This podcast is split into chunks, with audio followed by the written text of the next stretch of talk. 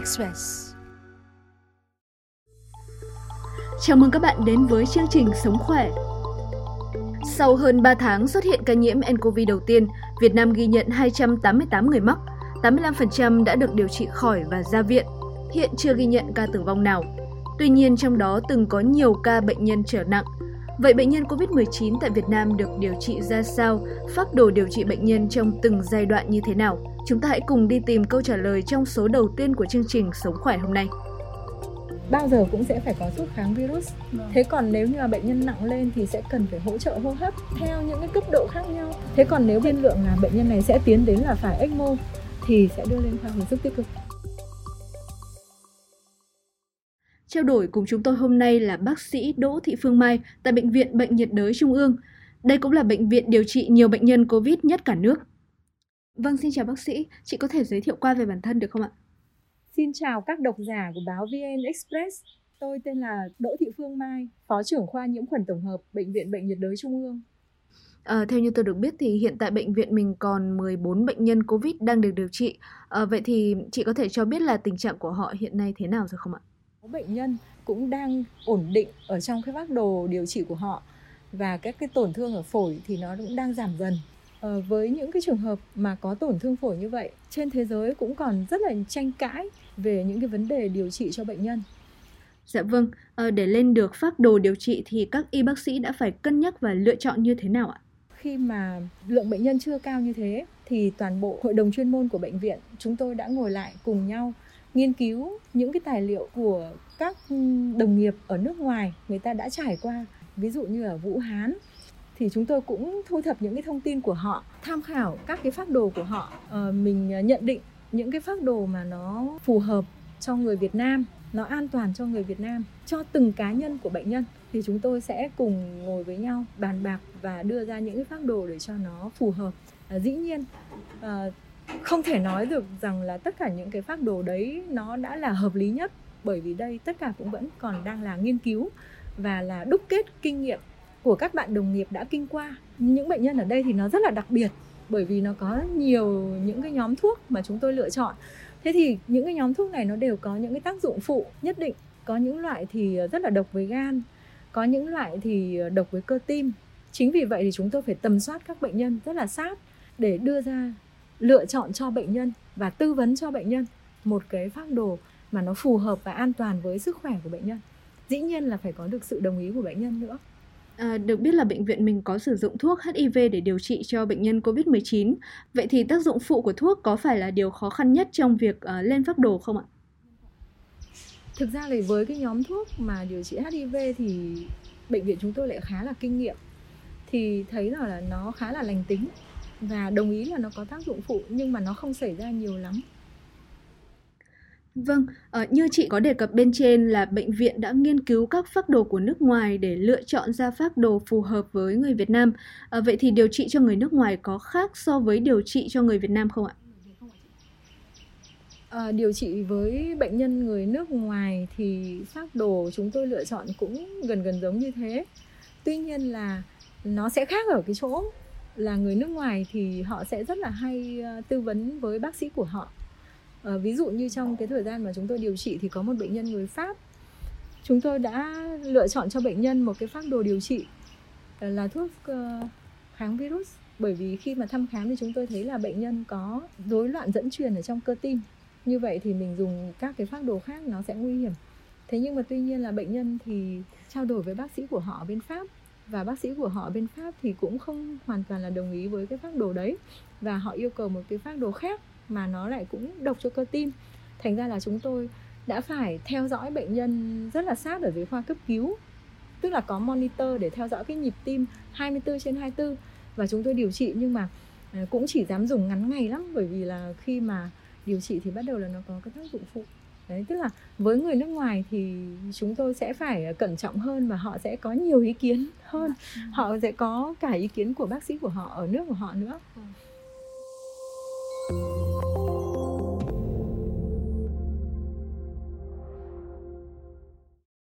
À, theo thống kê trên thế giới thì trung bình là 80% bệnh nhân ở dạng nhẹ, tức là họ chỉ cần điều trị triệu chứng thôi. 20% có tổn thương phổi thì phải dùng máy trợ thở. Một số bệnh nhân nghiêm trọng hơn nữa thì bị ngưng tim hoặc là suy hô hấp nặng thì sẽ phải đặt máy ECMO như trường hợp của phi công người Anh ạ. Thì ờ, rất nhiều người vẫn chưa hiểu rõ vai trò của máy ECMO trong điều trị bệnh nhân nặng là gì. Bác sĩ có thể giải thích thêm được không ạ? Cái máy đấy thì nó sẽ hoạt động thay cho cái tim và cái phổi của bệnh nhân uh, chúng tôi sẽ lấy máu ra đưa máu chạy qua cái máy đó. Lượng oxy uh, ở trong cái máy đó ấy, nó sẽ được uh, hòa vào trong máu và lại đưa lại quay lại vào trong cơ thể của bệnh nhân. Như vậy tức là khi mà sử dụng ECMO là tim và phổi của bệnh nhân gần như sẽ được nghỉ ngơi. Khi mà nó đã bị bệnh rất là nặng rồi thì một mặt là chúng tôi cũng vẫn cứ cho thở máy để cho cái chức năng của phổi nó phục hồi bởi vì nếu không thở mà ừ, các cái phế nang nó xẹp xuống thì phổi nó sẽ hỏng hơn rất là nhiều. Thì cái việc thở máy lúc đấy gọi là để cứu cái phổi.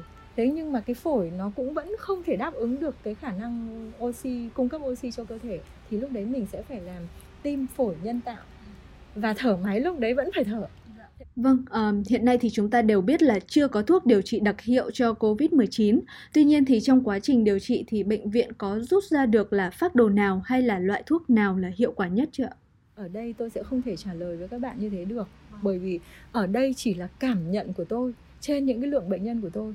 Còn sau này hết cái đợt dịch này thì bệnh viện sẽ có tổng kết lại những cái uh, mà mình đã làm và để đưa ra một cái kết luận. Hiện tại thì bây giờ có rất nhiều nước đã cùng hỗ trợ và tham gia với mình để làm những cái nghiên cứu này vì virus corona là virus rất là mới và toàn bộ thế giới cũng như là tổ chức y tế thế giới đều muốn làm những cái nghiên cứu, những cái đúc kết kinh nghiệm của tất cả các nước để cùng đưa ra một cái phác đồ mà thích hợp nhất để điều trị virus corona 19 này. Vừa rồi thì chúng ta đã được hiểu hơn bệnh nhân COVID-19 tại Việt Nam được điều trị ra sao. Sau đây thì mời quý thính giả và bác sĩ cùng nghe một vài đánh giá của bệnh nhân sau khi ra viện. Lúc bước đầu có vào cô cũng biết hoang mang, nhưng mà sau đấy thì các bác sĩ cũng có động viên là cố gắng ăn uống và sẽ vượt qua. Cần cái gì là bác sĩ giúp ngay. Muốn ăn cái gì bác sĩ cũng lấy luôn. Bác sĩ rất tốt. Tôi thì không biết tên ai cả, mà cũng không biết mặt ai bởi vì che kín hết tôi chỉ biết cảm ơn tất cả các bác sĩ ở phòng cấp cứu 1 là đã giúp đỡ tôi và chăm sóc tôi để có sức khỏe đến ngày hôm nay. Cách điều trị uh, của Việt Nam ở đây là rất có hiệu quả. Uh, điều trị là rất tốt. Từ ngày đầu đến bây giờ là hoàn toàn là tin tưởng vào sự khả năng uh, của bác sĩ và y tá Việt Nam ở đây. Đó là chia sẻ của những bệnh nhân được điều trị tại Bệnh viện Bệnh nhiệt đới Trung ương. À, bác sĩ Mai có muốn nói gì với thính giả lúc này không ạ? Thực ra thì các độc giả có thể nghĩ rằng là à đơn giản quá cái à, lượng bệnh nhân nặng à, thì ít này thế rồi là các bác sĩ ở Việt Nam thì chữa đều khỏi hết này tuy nhiên nếu như cái lượng bệnh nhân mà nó bùng lên một cách quá nhiều thì chúng tôi cũng không thể đủ năng lực để mà chăm sóc các bạn kỹ lưỡng như là cái đợt bệnh nhân vừa rồi số lượng vừa phải và chúng tôi làm vừa phải với sức của mình. Thế nhưng nếu như bây giờ cái lượng nhiễm nó sẽ cao hơn, thì cái tỷ lệ chuyển nặng nó cũng sẽ cao hơn. Thì lúc đấy cái lượng bệnh nhân nặng mà vào cần phải hỗ trợ bằng của khoa cấp cứu và khoa hồi sức tích cực nó sẽ tăng lên rất nhiều. Và nếu như chúng tôi nhân lực không đủ thì cũng không thể cấp cứu tích cực cho các bạn được. Và lúc đấy cái khả năng tử vong của bệnh nhân sẽ trở nên rất là cao. Cho nên rất là mong à, các bạn độc giả của VN Express sẽ động viên người nhà người thân của mình là phải cách ly cho thật an toàn và thực hiện những cái việc cách ly cho thật đúng ý nghĩa của nó ví dụ như là đeo khẩu trang rồi rửa tay các cái bước chống nhiễm khuẩn để mình không bị nhiễm virus corona không trở thành quá tải cho bệnh viện của chúng tôi thì chúng tôi mới có thể chữa thành công cho các bạn được. Vâng, rất cảm ơn bác sĩ. Như vậy có thể nói việc điều trị COVID-19 tại Việt Nam bước đầu thành công một phần nhờ việc ngăn ngừa và phòng tránh hiệu quả. Tính tới nay, tổng số ca nhiễm trong nước là 288 người, trong đó 249 người đã khỏi. Việt Nam cũng là một trong hai nước ghi nhận trên 200 ca nhiễm nhưng chưa có trường hợp tử vong nào. Đó là những thông tin chúng tôi muốn gửi tới các bạn trong ngày hôm nay. Chương trình Sống khỏe được phát sóng vào 20 giờ tối thứ hai, thứ tư và thứ sáu hàng tuần trên trang sức khỏe của báo điện tử VN Express. Hãy tiếp tục theo dõi chúng tôi trong những số sau. Phóng viên Thúy Quỳnh, Thúy An